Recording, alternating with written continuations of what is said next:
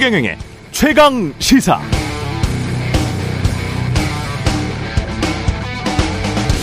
네, 1988년 이전에는 한국에서 내진 설계라는 개념이 생소했습니다. 88년 이후에야 6층 이상 또는 연면적 10만 제곱미터 이상 건물에 한해서 내진 설계를 하도록 했고 그 이후에 계속 시간이 흐르면서 이 범위가 적용 범위가 확대됐죠.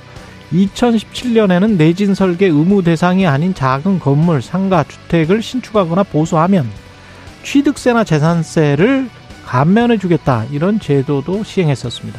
또 부동산 매매 계약할 때 첨부되는 확인 설명서에 내진 설계의 수준을 확인하도록 되어 있고 만약 내진 설계가 없다면 건축물 대장에 해당 내용 없음 이렇게 표기하도록 되어 있습니다. 앞으로 부동산 계약할 때 꼼꼼히 한번 살펴보시고요. 튀르키예 출신인 알파고 씨가 최강시사에서 현재 튀르키예 상황을 삼풍백화점 곱하기 만채 이렇게 비유했는데요. 그만큼 폐허가 되어버린 건물들이 많다는 거죠. 또 그동안 얼마나 관련 부정부패가 심했는지 이번 지진으로 드러났다 이렇게 이야기했습니다. 실제로 내진 설계 규제가 강화된 이후 지어진 신축 건물 공동주택들도 속 절 없이 무너져 버렸다는 겁니다. 속으로 그런 생각이 들었습니다. 우리 한국은 내진 설계 제도가 시행된 이후라도 과연 규정을 제대로 지켜서 아파트 빌딩을 지었을까? 아니면 돈 벌 욕심에 그냥 하는 척만 하면서 분양가나 높이고 세금 혜택이나 받았을까? 혹시라도 혹시라도 그런 일이 절대 일어나서는 안 되겠습니다만 튀르키예처럼 대형 참사가 나서 그때서야 관련자들 잡아들인다고 우림짝 넣고 언론 통제하고 그러는 거는 아니겠죠? 그런 의심을 하게 됩니다. 아니겠죠? 그럴까요?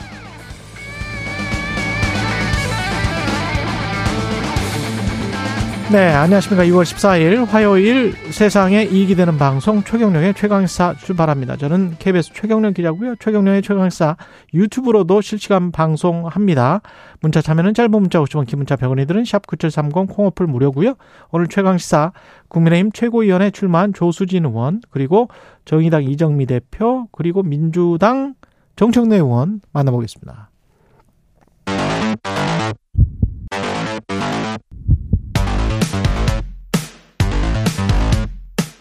오늘 아침 가장 뜨거운 뉴스 뉴스 unboxing 자 뉴스 unboxing 시작하겠습니다. 민동기 기자 김민아 평론가 나와 있습니다. 안녕하십니까? 안녕하십니까? 예, 도이치 모터스 주가 조작 사건 판결문이 언론에서 보도가 됐는데 그 내용에 김건희 여사가 좀 있군요. 김건희 여사 실명이 37차례 적시가 됐습니다. 음. 그리고 법원이 공소시효가 남은 이른바 2차 주가 조작 시기에도 김건희 여사의 계좌가 시세 조정에 쓰였다. 이게, 이게 이제 1심 재판부의 판단인데요. 1심 재판부의 이 같은 판단은 어, 윤석열 대통령의 그동안의 해명과는 좀 배치가 되는 그런 대목입니다. 지난 대선 과정에서 윤 대통령이 김건희 여사가 2010년 이른바 그 1단계 선수 이모 씨에게 위탁 관리를 4개월 정도 맡겼는데 그때 손실이 나서 돈을 빼고 절연했다. 근데 주가 조작이 일어난 시기는 그 이후고 음. 그때는 주식 거래 안 했다라고 얘기를 공식 공식 공식적으로 했거든요. 근데 재판 과정에서 그거는 사실이 아닌 걸로 드러났습니다. 그렇습니다. 예. 그리고 이번에 공개된 제 1심 판결문에서 이제 음. 확실하게 이 부분이 좀 사실과 다른 것으로 확인이 됐기 때문에 예. 이 부분에 대해서는 또 좀 해명을 좀 해야 될 것 같습니다. 그러니까 해명을 해야죠. 그 말씀하신 대로 어 기본적으로 이제 이런 주가 조작 사건에서 돈 된 사람, 음. 돈된 사람이 뭐 정말 아무것도 모르고 돈 돼 가지고 뭐 자기는 모르는 새에 주가 조작이 일어났다. 그러면 이건 뭐 죄를 물을 수 없는 거고 재판부도 이제 여기에 등장하는 이른바 전주들에 대해서는 그렇게 판단을 한 건데 예. 이 판결문에 보면은 1단계에 이어서 2단계에서도 연속적으로 위탁된 계좌는 이 김건희 여사 계좌하고 그 다음에 이 모친인 최은순 씨 계좌 정도이다라고 표현한 거 아닙니까? 그리고 이제 이런 여러 가지 정황들을 봤을 때 다른 전주들하고도 또 다른 어떤 어, 그런 맥락이 있는 거 아니냐를 의심할 수 있는 것인데 그게 3,300원에 8만 주 매도 그리고 얼마 있어서 그걸 원하는 주가 세력의 문자가 있었고 바로 이제 김건희 여사가 매도를 했던 그렇죠. 전화 주문을 통해서 매도했던 그 부분하고 그 정황이 있는 거죠. 그리고 주가 조작 세력의 문자 사이에 김건희 여사가 좀 나오는 부분들 그 부분하고 그리고 김건희 여사의 파일이 비인베스먼트 네. 투자 회사에 왜 있었는지 그런 부분들이 다른 일반적인 전주들하고는 좀 달라요. 예. 그렇습니다. 그리고 근데 그 말씀하신 매도 주문과 관련돼서는 재판 과정에서는 검사가 이제 이게 영업점 단말에서 이제 김건희 여사가 직접 한 거 아니냐 이렇게 추궁하는 장면도 있었는데 일단 재판부는 이걸 누가 주문한 것 누가 주문했다까지는 이제 밝혀 밝혀내지 못했다라고 봤어요 재판부는 일단은 이제 그런 부분이 있지만 어쨌든 말씀하신 이런 맥락들을 보면은 결국은 이게 어쨌든 특별한 어떤 맥락과 관계가 있는 거 아니냐는 의심을 충분히 해볼 수 있다라는 거죠. 그런데 판결문을 실제로 나온 걸 가지고 언론이 분석해 본 결과 이제 이런 결론을 내릴 수가 있는데 대통령실은 이 판결이 나오자마자 그동안에 이 김건희 여사가 이 도이치모터스 주가 조작 사건에 연루됐다고 하는 이 민주당의 주장이 거짓으로 드러났다. 이런 식의 이제 어떤 어 입장을 내고 그리고 앞으로 뭐 그런 어떤 주장을 하는 것은 가짜 뉴스다라고 규정을 하고 뭐 이랬단 말입니다. 언론 플레이 하려고 했고 그다음에 그 이후부터 나오는 뉴스는 가짜 뉴스다라는 건 일종의 그렇죠. 이제 윽박, 으름장 뭐 이렇게 느껴지기도 하고요. 공개적인 경고 뭐 이런 예. 것으로도 해석이 될 수 있는 음. 부분입니다. 그러니까 이게 며칠 만에 그냥 판결문 내용이 언론에 의해서 분석이 되면 다 이렇게 어 좀 뒤집어질 만한 그러한 대응을 왜 대통령실이 그렇게 서둘러 하는지 잘 이해가 안 근데 되고. 물론 이런 건 있습니다. 그러니까 위법한 시세 조정으로 유죄가 인정된 그런 범행에 계좌가 사용됐다는 그 자체만으로 뭐 바로 이제 김건희 유죄냐 여사 무죄냐 그거는 공무관계가. 인정이 되는 건 그렇죠. 아닙니다. 그렇죠. 예, 분명히 그 부분은 맞는데요. 근데 이제 대통령실이 무엇보다도 어제 시민보 기자랑 이야기를 했지만 100여 명 이상이 조사를 받았다는 거 아니에요. 그렇죠. 단순 전주들도 다 소환 조사를 받았다는 거 아니에요. 네. 참고인 조사로. 그러면 최소한 참고인 조사라도 했어야지. 그렇죠. 근데 참고인 그- 조사가 네. 아니고요. 김건희 여사하고 그 윤 대통령의 장모 계좌 같은 경우에는 네. 1, 2차 주가 조작에 어찌됐든 계좌가 다 쓰인 사실이 확인이 된 거 아닙니까? 그 유일하게 지금 1차, 2차 주가 조작 세력에서 유일하게 지금 연루된 네. 사람이 이두김 두, 두 사람이거든요. 그렇죠. 그러면 당연히 검찰 조사를 했었어야죠. 음. 그렇죠. 지금도 이제 사실 서울중앙지검에서 이 사건 맡아서 하는데 뭐 조사를 언제 한다든지 이런 얘기는 없는 거 아닙니까? 사실 재판 결과가 꼭 이렇게 나와야만 조사를 할 수 있는 것도 아닌데 당연히 이제 특검 얘기 하죠. 그러니까. 예. 특검 이야기를 박홍근 민주당 원내대표가 어제 했는데 김건희 여사 특검은 반겨, 반드시 관철하겠다. 네, 일단 뭐 네. 김건희 여사 주가 조작 의혹과 관련해서는 국민 특검을 반드시 관철하겠다 이렇게 강조를 했고요. 그리고 대통령의 반지성주의가 민주주의를 위기에 빠뜨리고 있다. 상당히 좀 격하게 또 비판을 했습니다. 그리고 곽상도 전 의원의 아들이 대장동 그 화천대유로부터 받은 50억이 뇌물이 아니다. 이게 이제 최근에 이제 판결문이 나오지 않았습니까? 판결이 나지 않았습니까? 이 부분에 대해서도 대통령이 입에 침이 마르고 닳도록 주장했던 공정과 상식은 대체 어디로 갔느냐라고 또 비판을 했습니다. 그리고 도이치모터스 주가 조작 사건 사- 수사 때 김건희 여사 소환 조사가 없었던 점을 또 지적을 하기도 했는데요. 예. 이제라도 성역 없는 수사서 무너진 사법 정의를 바로 잡아야 한다. 남은 것은 특검뿐이다. 이런 점을 또 강조를 했습니다. 이제 뭐 교섭단체 대표 연설에 여러 가지 내용들을 더 많이 담았으면 이제 좋았을 텐데 어쨌든 다소 이제 이 검찰 수사라든가 특검이라든가 이런 것에 쏠린 느낌은 있습니다.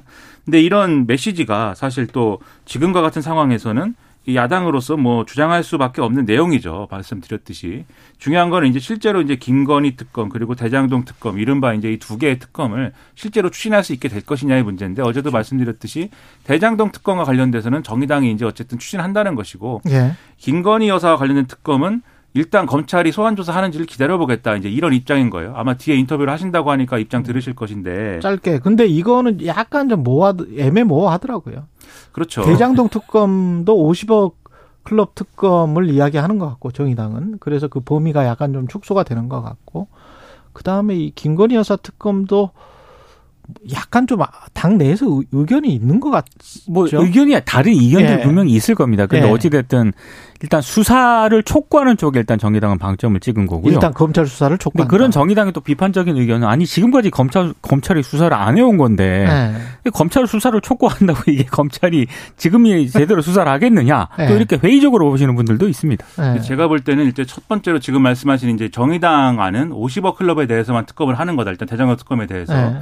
그 부분은 어제도 말씀드렸는데 이 50억 클럽에 해당하는 사람들이 뭘 하는지를 지금 모르기 때문에 수사를 하다 보면 그것은 범주가 넓어질 수밖에 그렇죠. 없다고 저는 생각을 합니다. 음. 근데 아마 정의당 안에는 이 특검이 이 수사를 하다가 새롭게 발견한 사실에 대해서도 수사할 수 있다는 내용이 아마 들어갈 거예요. 음. 그러면은 이제 제가 볼 때는 특검 범위에 대한 어떤 논쟁은 그렇게까지 격하게 할 건 아니고 예. 쟁점이 된다고 하면 그거는 특검 추천권입니다. 지금 정의당은 교섭단체, 비교섭단체 3당이 추천하는 걸로 하자라는 거고 민주당은 그렇지 않다라고 하는 건데 비교섭 단체 3당이어야 되는 이유에 대해서는 대장동 개발 의혹이라는 거는 국민의힘 소속 의원 민주당 소속 뭐 대표 내지는 의원 다 엮여 있는 부분이 있기 때문에 이 두 당에서 이제 추천하는 거는 이제 좀 적절치 않다라는 거잖아요. 그 정의당의 그런 입장인 것이 맞는지 이제 일단 짚어봐야 되겠고 두 번째로 이제 김건희 여사 특검 관련돼서는 정의당은 일단 검찰이 소환 조사부터 하는지 지켜보겠다 이거지 않습니까? 근데 검찰이 소환 조사를 실제로 하느냐에 대해서는 이거는 뭐 거의 한 달 내에 결판이 나겠죠. 만약에 이제 재판에서도 이렇게 막 나왔는데 음. 별로 검찰이 움직이지 않는다라고 하면은 그게 누구든지 간에 여전히 검찰은 소극적이다 이렇게 보지 않겠습니까? 그렇죠. 그렇다고 보면은 제가 볼 때 특검 추천권과 관련된 부분만 이 이견이 해소가 되면 제가 볼 땐 두 개의 특검을 추진하는 거에 있어서는 그다지 또 뭐 이렇게 쟁점이 형성될 일은 없지 않겠느냐라는 생각도 듭니다. 평론가는. 지금 그 전에 법사위로 그대로 넘어갔으면 네. 패스트트랙에 태우지를 않고 그러면 조정훈 시대전환 대표가 법사위원이기 때문에 네. 어떤 레버리지 나름대로 지렛대를 갖고 이야기를 할 수 있는데 조정훈 의원의 지금 상황 그 조정훈 의원은 뭐 이재명 당 대표가 사퇴하면은 뭐 특검에 동의한다. 뭐 이런 거는 이제 의미가 없어져 버렸네. 그렇죠. 그리고 김건희 여사 특검도 음. 이른바 그 기본소득당하고요. 예. 또 시대전환 조정훈하고 입장이 또 다릅니다. 그러네요. 그러니까 큰 변수는 네. 아닌 것 같아요. 그렇죠. 그래서 저는 이제 이 부분에서 이제 말씀드리고 싶은 게 첫째로 어쨌든 두 개의 특검은 합의할 수 있는 부분이 분명히 있기 때문에 민주당하고 정의당이 잘 합의해서 추진하는 방향으로 협의하는 게 중요하다는 생각이고요. 두 번째로 근데 이게 정의당이라든지 지금 말씀하신 시대전환이라든지 이런 다른 이제 비교섭단체 당들이 김건희 여사 특검을 그냥 막 처리하는 거에 대해서 지금 정치적인 부담을 느끼는 이유가 음. 이게 마치 이제 이재명 대표에 대한 수사에 대한 네. 맞불 아, 작전처럼 네. 보이기 때문에 이제 좀 망설이는 부분이 있는데 어. 저는 이것만 얘기할 필요도 없다라고 생각을 하지만 동시에 그동안 민주당이 마치 또 이재명 대표 수사는 하면서 김건희 여사 수사는 왜 안 하느냐라는 거에 대한 어떤 그것이 중심이 되는 정치 캠페인을 또 진행해 온 거에 대한 음. 그런 어떤 영향도 있는 것이기 때문에 예. 그런 전략이 맞았는지에 대해서는 민주당도 스스로 돌아볼 필요는 있다. 저는 그런 생각을 좀 합니다. 그렇군요. 윤석열 대통령은 은행에 돈 자치하는 것 뭐 이 뭡니까 명예퇴직금 뭐 퇴직금을 거의 10억 가까이 주더라고요. 아니 그러니까 이게 네. 최근에 언론 보도를 보고 아마 음. 좀 어제 이제 국민 그, 위화감 조성한다. 네, 대통령 주재 수석 비서관 회의에서 이제 이런 얘기를 했다라고 대통령실이 이제 이제 전한 내용인데요. 네. 은행 고금리로 국민 고통이 큰 그런 상황인데 그리고 은행이 공공재적 성격이 있다. 그리고 수익을 어려운 국민이라든가 자영업자, 소상공인 등 소상공인 등에게 상생금융 혜택으로 돌아갈 수 있도록 배려를 하라 이렇게 지시를 했다라고 하는 겁니다. 어, 이게 왜 이렇게 이제 윤 대통령이 직접적으로 이렇게 발언을 했느냐? 최근에 언론 보도를 쭉 보면은 뭐 신한, KB, 우리 하나 이 4대 금융 지주회사 지난해 단기 순이익이 합계액이 15조 9천억 정도 됐거든요. 합해서? 합해서. 많이 벌었네. 그러니까 지난해보다 한 1조 4천억 정도 늘어났습니다. 그런데다가 네. 문제 그 5대 시중은행이 2022년 말 이후에 한 2,200여 명의 희망퇴직자들에게 1인당 6억 이상의 희망퇴직금을 지급을 했다. 음. 이런 언론 발표가 나와서 아니 이거 뭐냐 이제 이렇게 이제 일반 서민들 같은 경우에는 아니 돈 빌리기도 어려운데 왜 은행은 이런 이런 잔치를 하고 있냐 아마 이런 좀 비난이 나왔던 모양입니다. 그러니까 거기에 대한 어떤 윤 대통령의 어떤 발언이지 않나 이렇게 해석이 되고 있습니다. 그러니까 이게 은행들이 돈을 많이 벌었으면은 그것에 대해서 뭐 당연히 직원들에게 뭐 성과급도 줄 수 있고 할 수 있지만 하지만 또 그만큼 은행이 예를 들면 앞으로 이제 좀 경제가 어렵고 또 이제 인플레이션과 관련된 상황이 좀 이제는 좀 안정화되고 앞으로는 뭐 성장의 방점을 다시 찍자는 얘기도 뭐 하고 있습니다만 어떤 분들은 그러나 어쨌든 어떻게 될지 모르는 이 변동성이라는 게 여전히 상존하는 거 아니겠습니까? 그러면 은행이 여기에 대비하기 위해서 이른바 이제 특별 대손 충당금이라든지 뭐 이런 걸 쌓아놔야 된다라고 지금 대통령은 그렇죠. 얘기를 한 거예요. 음. 저는 그 논리 자체는 뭐 있을 수 있는 얘기라고 보는데 다만 형식에 있어서는 대통령이 직접 이렇게 그 부분을 거론하고 이런 거는 좀 여러 가지 논란이 있을 수 있기 때문에 예를 들면 관치금융이나 뭐 또 이런 얘기 하지 않습니까? 그래서 이제 이게 적절하냐에 대한 의문은 있는데 여기에 더해서 그래도 저는 뭐 대통령이 뭐 이런 얘기도 할 수 있다. 어쨌든 현안이니까 네. 뭐 이게 마치 은행에 막팔 실제로 막 비틀어 가지고 뭐 어, 금융기관들을 뭐 혼내주는 그런 걸로 가지 않는 이상 할 수 있다고 보지만 평소에 또 대통령이 밝힌 철학과 맞는 거냐에 대한 또 의문은 좀 들어요. 대통령은 그러니까 대통령이 그동안 밝힌 철학에 의거하면은 자유시장 자유죠. 그렇죠. 네. 은행이 뭐 돈을 많이 벌어서 월급 많이 주고 뭐 성과급 장치한다는데 그것도 자유 아니냐 뭐 이렇게 얘기할 수도 있는 거거든요. 음. 그래서 그런 부분도 돌아볼 필요가 있다는 생각입니다. 그런데 실제로 성과급이라든가 이런 예. 희망퇴직을 법적으로 제재하는 게 이게 과연 현실적으로 가능한 거냐 이런 반론도 있습니다. 그리고 다른 정치인이 아마 민주당이나 뭐 진보당이나 정의당에서 이런 이야기를 했으면 이런 주장을 했으면 당장 나올 언론에서 나올 비판의 요지는 어, 포퓰리즘이다. 네, 이렇게 그렇죠. 이야기를 했을 텐데 대통령이 이렇게 이야기를 하니까 포퓰리즘 이야기가 나오지는 않거든요. 근데 그 부분에 관해서도 우리 언론이 어떤 기준을 가지고 지금 세상을 바라보고 있는지 한번 돌이켜서 한번 생각을 해보십시오. 왜냐하면 간취금융과 시장 경제 사이에 공공 경제라는 것도 있거든요. 그렇죠. 그 은행이라는 거는 사실은 특히 이제 4대 시중은행 같은 경우에 우리가 은행은 특별히 주가를 계산을 할 때 뭐 PBR이랄지 PER을 그렇게 따지지를 않습니다. 왜냐하면 은행은 자기가 어떤 혁신을 해서 돈 버는 곳이 아니에요. 그렇죠. 거기는 기본적으로 금융이라는 것은 국가가 인허가를 내주지 않으면 존재할 수가 없습니다. 그렇죠. 예. 음, 존재할 수가 없어요. 지금 카카오뱅크 상황도 보세요. 음. 전적으로 금융위와 금감원의 힘에 의존하고 있기 때문에 그런 것들을 생각을 해본다면 공공경제라는 측면에서 너무나 지나치게 에대 마진을 추구하고 있는 추구해온 거잖아요. 윤석열 그렇죠. 정부 때뿐만이 아니고 네. 그렇게 한 20, 2% 3%씩 거의 두, 두 배를 먹는 거잖아요. 지금 예금 이자하고 대출 이자하고 비교를 해보십시오. 하나는 3점대 후반, 하나는 거의 5점대 후반, 6, 6% 7% 이렇게 가고 있어요. 시중은행들이. 서민 입장에서 보면 화가 나긴 납니다. 그러면 거의 100% 먹는다는 거 네. 아니에요. 가만히 앉아서 인허가만 받고. 심하잖아. 그래서 이제 이런 부분에 대한 또 엄중한 비판과 더불어서 어. 또 이제 저는 관치금융이라고 할 때그 어. 개념도 좀 이상하다는 생각을 하지만 또 그런 비판이 먹혀드는 부분은 뭐냐면 예를 들면은 금융지주회사 회장 뭐 이런 사람들을 내리꽂는 거 아니냐 뭐 아유. 이런 비판도 있는 거거든요. 최근에 음. 논란도 있었어요. 그렇죠. 그거는 또 다른 이야기. 그렇죠. 그렇죠. 그런 것들을 하지 않은, 이야기. 하지 않는 것이 오히려 네. 이런 대통령의 발언도 어, 좀 생산적으로 갈 수 있게 하는 중요한 대목이다라고 생각합니다. 예. 그리고 경찰이 천공이 관저 대통령 관저 이전 관련해서 의혹이 있다. 뭐 둘러본 거 아니냐. 이 관련해서 남영신 전 육군 참모총장을 먼저 조사를 했군요. 일단 남영신 전 육군 총장하고요 음. 공관장 있지 않습니까? 예. 이 얘기를 했다고 하는 그 공관장을 불러서 조사를 마친 상태라고 합니다. 그리고 지금 부승찬 전 국방부 대변인이 자신의 이제 출간 저서에서 이제 이 얘기를 했고 음. 대통령실은 부전 대변인하고 이걸 보도한 기자 두 명을 일단 명예훼손 혐의로 경찰에 고발을 한 그런 상황인데요. 근데 사실은 그 당시 CCTV 영상을 확보를 하게 되면은 사건의 그렇죠. 윤곽은 어느 정도 이제 드러날 수밖에 없는 그런 상황인데 예. 어, 서울청 관계자가 일부 언론과 인터뷰에서 이런 얘기를 했더라고요.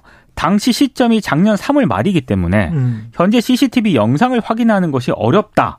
근데 그 뒤엔 얘기가 중요합니다. 3월 말인데? 근데 영상이 지워졌다고 생각하지는 않고 보관 기간 등의 메커니즘이 있다고 판단이 된다 이런 얘기를 했거든요. 보관 기간 안에 들어갈 것 같은데 이거. 어, 그래서 이거는 예. 충분히 뭐 경찰이 제가 봤을 때 의심만 있으면은 음. CCTV 확보는 가능할 것 같습니다. 근데 또 다른 언론 보도를 보니까 뭐 CCTV 하여튼 영상을 찾지 못했다는 거 아닙니까? 그렇죠. 못, 못 찾았다는 찾았다는 거죠 거예요, 아직은. 지금. 예. 적극적으로 찾고 싶지 않은 건 아니고 그런 뭐 의심도 정말 안 찾고 싶다 이거. 그렇죠. 왜냐면은 어. CCTV가 나오면 이제 천공이라는 인물의 외양이 네. 워낙 이제 독특하고 네. 그것은 분명히 판별 가능하기 때문에 그렇죠. 그거는 굉장히 결정적인 증거가 될 텐데 네. 지금 말씀하신 것처럼 어떤 규정에 의해서 옛날 것부터 순차적으로 삭제가 되는 과정에 그냥 삭제가 자연 스럽게 돼갖고 뭐 없다는 것인지 아니면 아니면은 복구를 할 수 복구를 할 수도 있거든요. 그렇죠. 그럼요. 또 그렇게 할 수도 있는 네. 건데 아니면 논란이 되고 나서 지워졌다는 건지 명확하게 수사를 해주십시오. 예, 국민의힘 어제 제주에서 예, 해주십시오. 예, 첫 합동 연설회를 가졌습니다.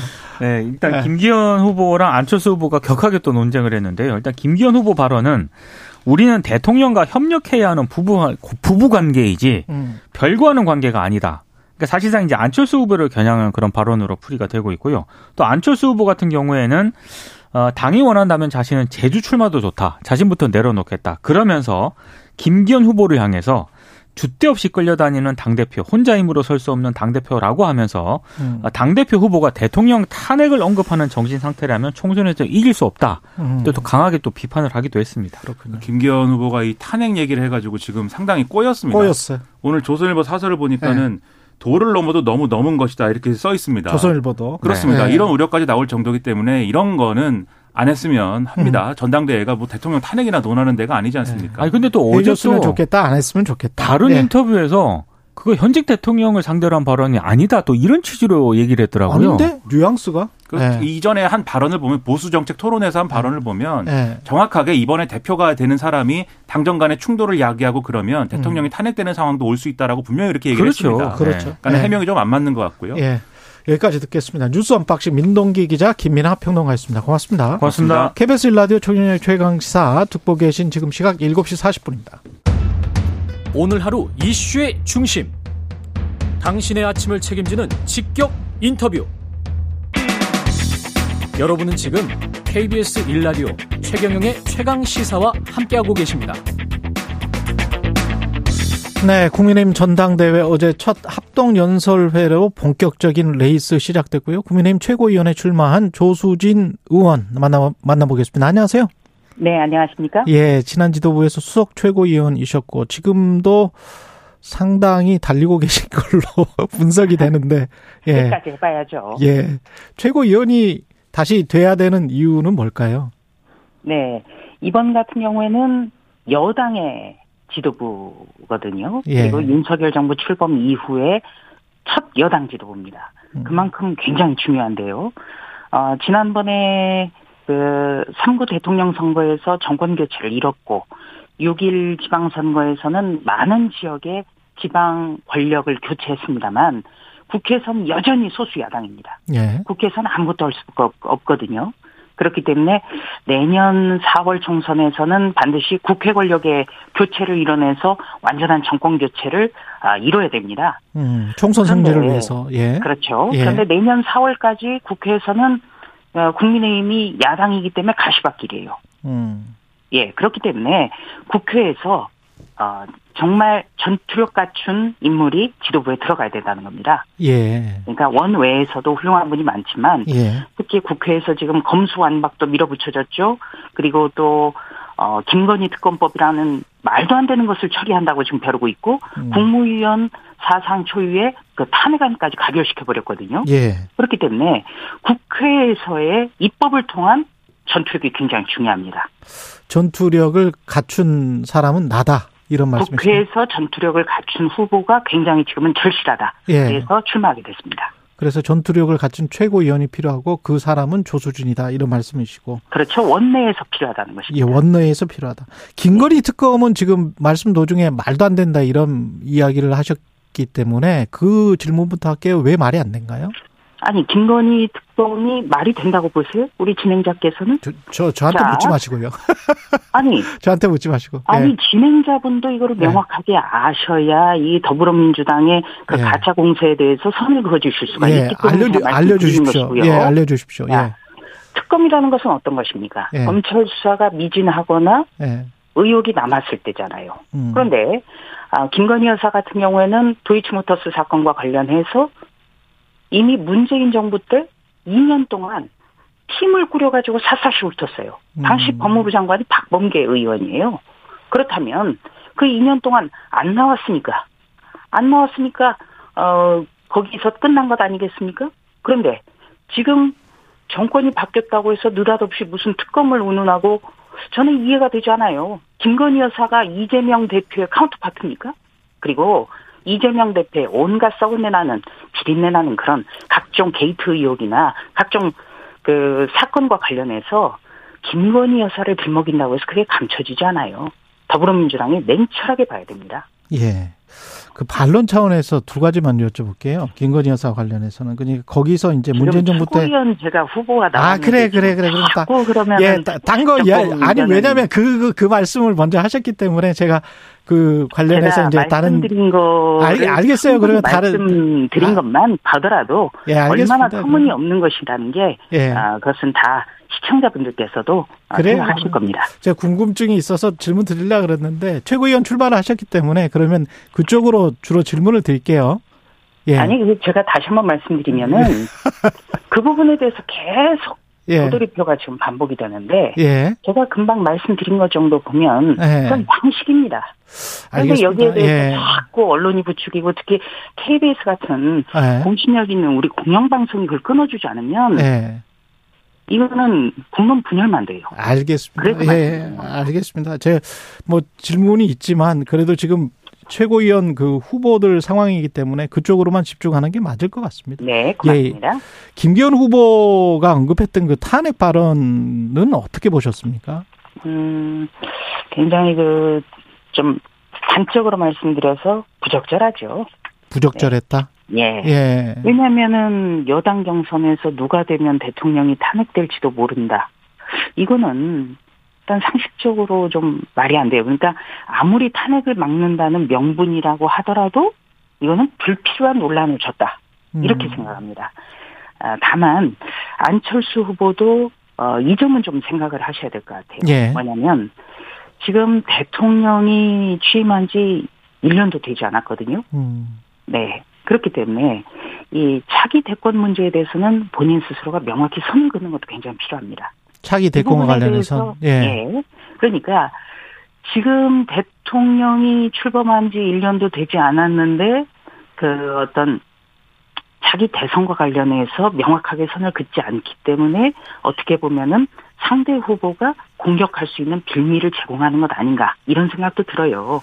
그래서 정치는 본인의 어떤 무관하게 논란에 휘말릴 수도 있습니다만 방치하는 것은 안 된다. 이 점을 좀 조언드리고 싶습니다. 근데 두 가지로 볼 수도 있을 것 같은데 명확하게 선을 그으라고 하시면 이게 저 대통령 후보로 나오지 말라라는 말씀이신지 아니면 이 분도 중요한 어 국민의힘의 자산이기 때문에 그냥 잠정적으로만 사람들이 그렇게 알고 있고 어떤 언급도 하지 말아라 뭐 이런 이야기인 건지 아, 그런 것은 아니죠. 예 안철수 후보는 중요한 자산입니다. 예. 그리고 지난 10년 동안 차기 대선 주자로서 계속 거론돼 온 분이죠. 예, 예. 그런데 이렇게 말씀할 수가 있는 거예요. 예. 지금 윤석열 대통령이 취임한 지 1년도 되지 않았는데 어떻게 차기 대권이 나올 차기 대권 언급이 나올 수가 있느냐 이런 말씀이라도 해야 된다. 아 그런 식으로 예 예.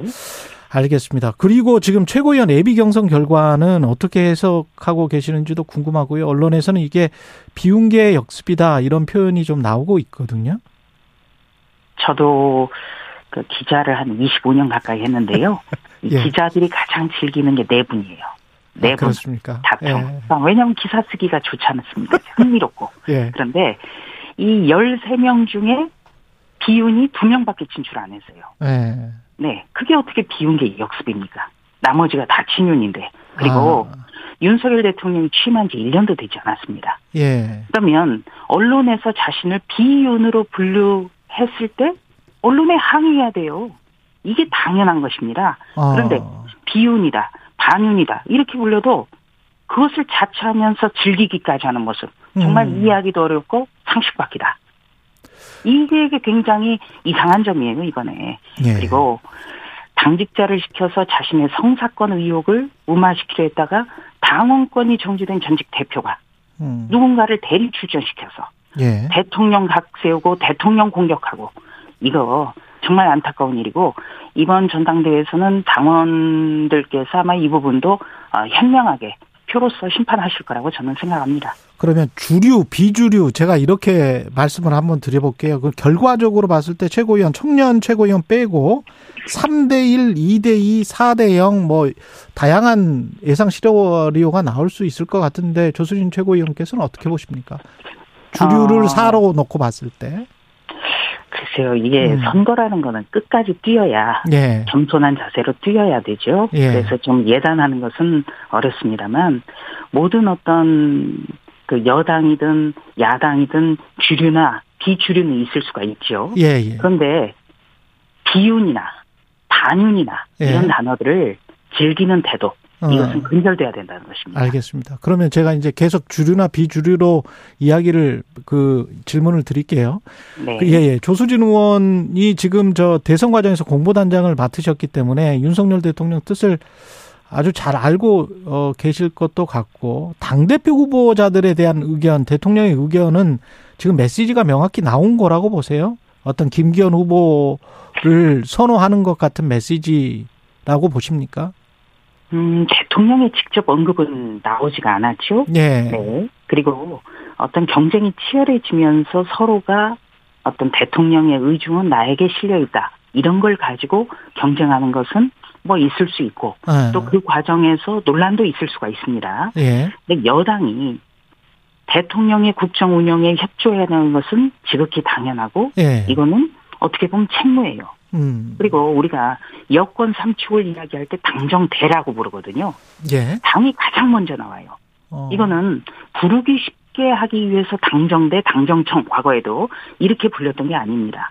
그러니까 아무리 정부나 대통령이 의지가 있다 하더라도 그것을 법안이나 정책으로 발전시켜서 국회에서 처리하고 추진력 있게 끌고 가는 것은 당이에요. 음. 그렇기 때문에 당정되거든요. 예. 그래서 이 특히 우리가 여소야대 굉장히 지금 국회에서는 아무것도 할 수 없는 상황이기 때문에 예. 지금이라도 당 대표 후보들이 이 여소야대의 상황에서 어떤 돌파구를 만들어서 아, 윤석열 정부의 정책과 아, 법안 같은 것을 추진하고 여론을 돌파할 수 있을지 음. 그 비전과 방안에 집중해야 된다. 아, 저는 그렇게 생각합니다. 그러면 안철수 후보가 대표가 돼도 윤석열 대통령과 별다른 잡음 없이 잘 당을 이끌어 갈 수 있을까요?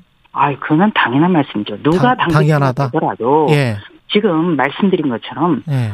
윤석열 정부 출범 이후 첫 여당의 지도부입니다. 음. 첫 여당의 지도부고 윤석열 정부의 국정 운영을 안정적으로 뒷받침해서 예. 윤석열 정부를 성공시키는 게 지금 이번에 선출되는 지도부예요. 예. 지도부의 책무입니다. 그렇다면 윤석열 정부 성공 또 총선 승리를 위한 그 국회 권력 교체 예. 여기에 대해서는 누구도 대통령과 호흡을 맞추겠다. 여기에 대해서 이견이 없을 것 같아요. 물론 한 분 같은 경우는 제가 잘 모르겠어요. 한 분이 누구죠? 그 천하람? 대통령 사사건건 그 발목 잡은 분이 시켜서 나왔다는 분은 제가 모르겠습니다. 아, 시켜서 나왔다는 분이고 이준석 네. 대표가 시켜서 나왔다는 천하람 후보 뭐 이렇게 지금 말씀하시는 것 같은데. 저는 뭐 그 특정 후보에 대해서는 관심 없지만 예. 자신이 끊임없이 대선 예. 후보부터 흔들고 대통령을 공격하고 이런 분이 음. 자신의 성상납 의혹과 관련해서 성상납 무마 시도와 관련해서 반성과 성찰 없이 누구를 대리 출전시키고 큰 소리를 치는 것. 이거는 있을 수가 없는 일이에요. 알겠습니다. 정당사에서도 예. 전무후무하고 있어서도 안 되고 예. 이번 전당대회는 제2의 이준석은 절대 나오지 않아야 된다. 어. 이렇게 봅니다. 제2의 이준석은 절대 나오지 않아야 된다. 네. 요거 한 가지만 한 1분밖에 안 남았네요. 그 대통령과 당 대표의 관계가 상하 관계라고 이용 의원은 그렇게 이야기를 하던데 아까는 이제 호흡을 많이 말씀을 하셨단 말이죠. 조순인 의원. 네. 이 상하 관계가 호흡 잘 맞추다가 상하 관계로 변질되면은 안 되는 거죠. 어떻게 보십니까? 글쎄요. 이 제가 그분이 어떤 말을 했는지는 잘 모르겠습니다만 예. 어, 대통령과 어, 대표는 어떻게 보면은 이인삼각 달리기를 하는 그런 파트너의 관계죠. 파트너의 관계. 지금이 예. 어떤 그 조선시대 군주제도는 아니지 않습니까? 그러니까 그렇죠. 예. 어떤 취지, 무슨 말씀을 하고자 하는지는 저는 알겠어요. 예. 예. 그런데 정치는 가급적이면 어떤 논란을 부르는 말, 아, 이런 거는 아. 정말 자제해야 되고 예. 조심해야 된다. 여기까지 아, 듣겠습니다. 생각합니다. 국민의힘 최고위원 후보 조수진 의원이었습니다. 고맙습니다, 의원님. 네, 고맙습니다.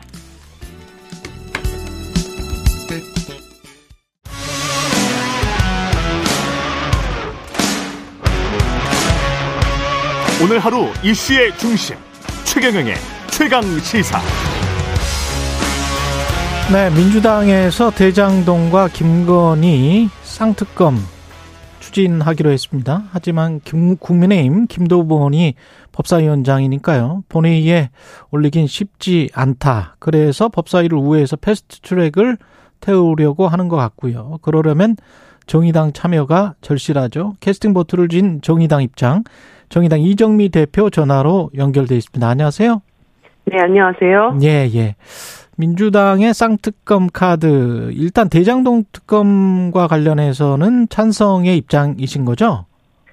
어, 정의당은 화천대유 50억 클럽, 즉 각상도 의원의 무죄 판결로 이게 드러난 검찰의 감싸기 수사, 법원의 부심 판결에 대한 그 국민들의 공분을 대변해서 어, 이 50억 클럽 특검을 추진하자라고 얘기를 했습니다. 거기에는 아마 민주당의 대장동 특검과 음. 공통 분모가 있을 것이고 예. 아, 그 공통 분모를 찾아서 일단 그 국민의힘도 50억 클럽 특검에 대해서는 반대할 명분이 없지 않습니까? 이것이 최초로 불거진 어, 과정도 국민의힘이 이것을 제기했고 특검을 기존에 이미 주장을 해왔던 상황이기 때문에 예. 이 특검을 중심으로 일단 그 문제를 풀어가 보자 이런 입장을 갖고 있습니다. 국민의힘은 반대하는 거 아닌가요, 지금? 어, 지금 특검 전국 자체를 지금 다 반대를 하고 있는데 예. 이게 국민의힘 입장에서는 앞다르고 뒤다른 것이죠.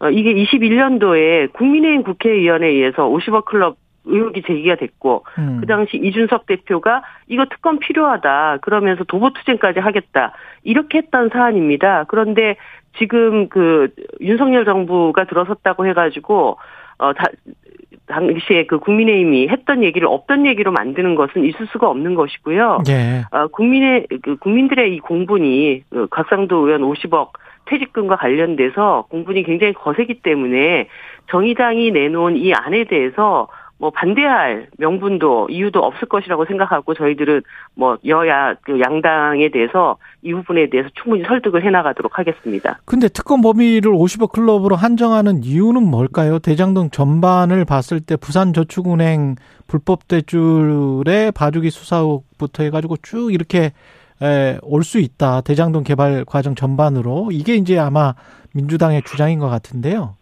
이 수사 범위를 음. 대정당 전반으로 한정없이 다 넓혀놓고 나면은 예. 사실 국회 합의 자체가 불가능합니다. 아. 그래서 어, 지금 곽상도 의원 판결 중심으로 예. 국민들의 의혹을 해소하는 것에 일단 국회가 집중해 나가면서 예. 수사 과정에 거기에 박영수 그 박영수 특검도 수사 대상으로 들어가 있지 않습니까? 그렇죠. 예. 예, 그 수사 과정에 뭐 더 밝혀야 될 의혹이 있다고 한다면 예. 어, 국민의힘은 그 관련성 없다라고 하면 그것을 입증하면 되는 것이고 음. 관련성이 드러나면 또 수사를 해야 되는 것이고 이렇게 봐야 되는 문제죠. 그렇군요. 그 범위는 확대가 될 수도 있겠습니다. 수사 과정에 따라서.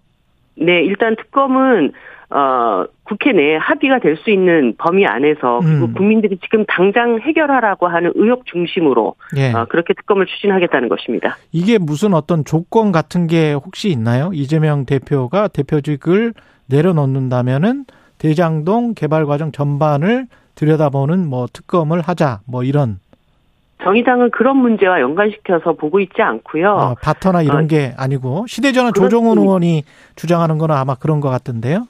네, 네. 그래, 그게 제가 볼 때는 이제 어, 패스트 트랙 본회의에서 바로 이 특검을 추진한다라고 하면 음. 예. 그런 전제가 필요하다라고 조정훈 의원께서 말씀을 하셨던 것 같은데 예. 어, 조정훈 의원께도 이것은 지금 국회 안에서 모든 당이 공통되게 얘기하고 있는 의혹이기 때문에 음. 어, 그런 조건과 상관없이 국회 안에서 합의된 어떤 특검안을 처리하자라고 좀 저희들이 설득할 예정입니다. 특검 후보자는 국민의힘이나 민주당은 추천을 하면 안 된다는 게 지금 정의당의 주장입니까?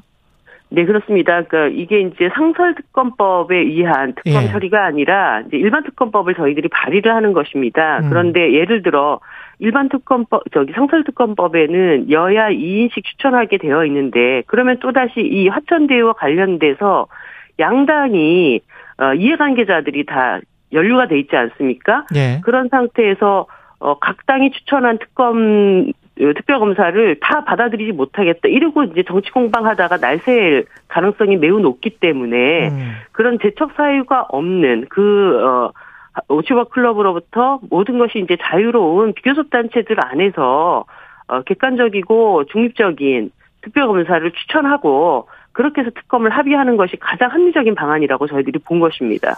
그 이재명 당대표 체포동의안 통과와 관련해서 또 연계할 수 있다. 뭐 이런 입장도 있나요? 어, 정의당 안에서는 그런 입장을 없어요? 낸, 예, 낸 바는 없습니다. 그리고 예. 그 체포 동의안이 아직 국회로 오지도 않았고 오지도 영, 않았죠. 영장 예. 실질 심사가 이루어질지 아닐지도 지금은 어, 모르는 상황입니다. 그런 음. 상황을 지금 어, 바로 이 현실 국면 안에 있는 특검법 처리 문제랑 연계시킬 수 있는 그런 어떤 선후 관계가 될 수가 없는 것이죠. 예, 어, 언론이 굉장히 많이 앞서 나간 거군요. 이런 네, 말들은 어저께 그것 때문에 정의당이 곤욕을 많이 치렀습니다. 그렇군요. 아, 그런 논의가 어, 뭐 보도가 좀 잘못 그렇게 나간 바람에 예. 근데 어쨌든 이 두 가지 사안은 별개의 사안이고 예. 어 특검은 지금 우리가 당장 추진해 나가야 될 어, 그런 사안으로 저희들이 다루고 있다는 점을 말씀드립니다. 음, 정의당 입장은 50억 클럽과 관련해서는 거의 모든 당이 일치할 수밖에 없기 때문에 최대의 공약수를 공약수. 뽑아서 예 그렇습니다. 그렇게 해서 특검을 추진하는 게 낫겠다. 김건희 여사 주가 조작 의혹 특검과 관련해서는 좀 신중하자는 입장인가요? 어 일단 음. 이 그 권오수 재판은 결정적인 계기가 됐다고 봅니다. 예. 사실 그 이전까지 도이치모터스 주가 조작이 어, 유죄냐 무죄냐에 대한 예. 어, 시비가 계속 있어 왔고 거기에 음. 김건희 여사가 연루돼 있냐 안 돼 있냐 연루되어 있다면 그 주가 조작이 유무죄도 가려지지 않았는데 그것을 수사할 수 있냐 없냐 이런 공방들이 계속 있어 왔는데 이번 그 판결로 결과적으로는 어, 주가 조작은 무죄 유죄고 그리고 2차 주가 조작 과정에서 김건희 여사가 연루되어 있고 예. 김건희 여사의 계좌가 시세 조서 조정에 참여했다. 예, 사용됐다. 그리고 예. 예. 그리고 뭐 800억 뭐 때리셈 이런 것과 관련해서 곧바로 김건희 여사 계좌에서 이제 매도되는 이런 정황들이 다 드러났습니다. 래서 그렇죠. 이것을 단순 전주 라고 이렇게 바로 받아들이기가 굉장히 어려운 음. 지금 정황들이 드러났기 때문에 검찰이 지금이야말로 어, 뭐 한동훈 장관도 계속 이제 검찰의 수사권에 대한 주장들을 해왔는데 예. 그 수사권을 유지할 수 있는가 없는가에 대한 자, 그런 자격이 있는가 없는가에 대한 국민적 신뢰를 회복할 수 있는 거의 마지막 계기라고 생각합니다. 이렇게 명확하게 수사해야 할 대상을 예. 수사하지 않고 넘어간다? 어, 이것을 납득할 수 있는 국민들이 어디 있겠습니까? 차라리 그러면은 음. 뭐 김건희 여사 지금 3년째 고발 상태로 되, 어 있는데 음. 혐의가 없어서 소환하지 않겠다고 대답을 하든가 예. 아니면 어 이번 재판 과정에서 지금 판결문에도 김건희 여사의 관련성이 어 37번이나 이제 언급이 되었기 때문에 음. 어 소환 수사를 하겠다라고 답을 하든가 이제 더 이상 문개기 할 수 없는 상황이다. 그래서 어 검찰에 대한 국민의 어떤 신뢰 도를 측정하는데 어떤 마지막 시험대에 서 있다라고 하는 각오로 이걸 소환 수사해라. 음. 그런데도 수사 기관이 계속 수사하지 않고 답도 내리지 않고 이렇게 간다면 예. 수사기관으로서의 어, 역할을 포기한 것으로 우리는 보겠다. 예. 그렇게 되면 국회가 수사기관을 설치하겠다. 정의당의 입장은 이렇게 보시면 될 것 같습니다. 그러면은 그 시한이 정의당이 네. 참을 수 있는 시한 그래서 검찰 수사가 도저히 안 되겠다. 그거는 어 그래서 특검을 추진할 수밖에 없다. 그래서 민주당 의견에 동조할 수밖에 없다. 그쪽으로 가는 게 언제까지죠? 일단 어저께 저희들이 이 문제에 대해서 공식적으로 입장을 냈기 때문에 예. 제가 한동훈 장관께도 어, 공식적으로 제기를 했습니다. 그 수사 지휘권을 가지고 검찰 수사를 시작할 것인지 말 것인지 답을 내리라고 했으니까 네. 어, 그것에 대해서 어떤 입장을 내는지에 대해서 음, 판단을 하고 뭐 빠른 시간 안에 검찰이 결단을 내리기를 촉구를 합니다. 그렇군요. 그러면 한동훈 장관의 답변을 보고 결정하겠다 이런 말씀이시네. 네, 그렇습니다. 예. 그 관련해서는 쌍특검과 관련해서는 지금 민주당과 소통이 잘 이루어지고 있나요? 어, 저, 저희들이 이제 민주당에게 좀 아쉬웠던 점은 예. 그 이제 특검법을 발의하고 지난 2개월 동안 거의 이제 이 특검을 어떻게 추진할 것인지에 대한 좀 그 구체적인 프로세스를 얘기를 하지 않다가 며칠 전에 이제 24일을 못 박아서 이날 패스트트랙 본회의에 올리겠다 이렇게 일방적으로 저희들에게 통보가 온 것입니다. 예. 어, 사실 이 사안을 국회 안에서 어떻게 다루면 좋겠는지에 대한 이 김건희 여사 수사에 대해서 여러 가지 의혹을 가지고 있는 정당들과 이런 프로세스를 함께 좀 논의를 했으면 좋았을 텐데 근데 그런 점은 음. 굉장히 아쉽고요. 예. 어저께 어, 처음으로 양당 그 수석이 이 자리에 앉았습니다. 자리에 앉았습니다. 그래서 정의당이 이번 문제를 어떻게 바라보고 있는지 입장을 전달을 한 상황이고요. 뭐 지속적으로 그 문제를 논의를 해 나가면서 합의점을 찾아 나가도록 하겠습니다. 정의당이 김건희 여사 특검에 약간 신중한 태도를 보이고 있는 것, 그것은 그동안에 있어 왔던 민주당 이중대 프레임을 의식해서 그런 건가요? 어떻게 봐야 될까요? 제가 얼마 전에 이제 그런 말씀을 드렸습니다. 예. 소위 얘기하는 이 이중대 프레임에 눌려서 오히려 아. 이 눈치 저 눈치 보면서 판단하는 그런 정의당의 정치 행위는 더 이상 하지 않겠다. 이 음. 말씀을 드렸고요. 예. 어, 그, 뭐, 예를 들어서, 어, 민주당 그, 어, 국, 아, 지금 특검을 이제 반대를 한다. 그러면은 뭐 국민의힘 이중되고 특검을 찬성한다. 그러면은 민주당 이중되고 이런 식의 어떤 그 양당 구도의 논리. 양당 구도의 안에서, 프레임. 예. 예, 이 논리 안에서 정의당의 판단은 없습니다. 그리고 음. 어, 지금은 검찰의 수사권에 대해서 지금이야말로 가장 세게 어, 압박을 해야 될 때이고 어, 검찰도 하나의 권력 기관으로서 국민의 신뢰를 회복할 수 있는 어떤 행위를 취하라. 이런 음. 목소리를 높이는 것이 굉장히 중요한 때라고 생각을 합니다. 그 모든 기준점이 권오수 재판으로 인해서 더 이상 사람들이 이것을 묵과할 수 없는 상황이 되어 있기 때문에 예. 아, 그런 판단의 기준에서 우리들이 어, 이런 요구를 한 것이지 뭐 그런 프레임 논리를 탈피하자고 어느 쪽 편을 들어야 될 것인가 이런 눈치를 보려면은.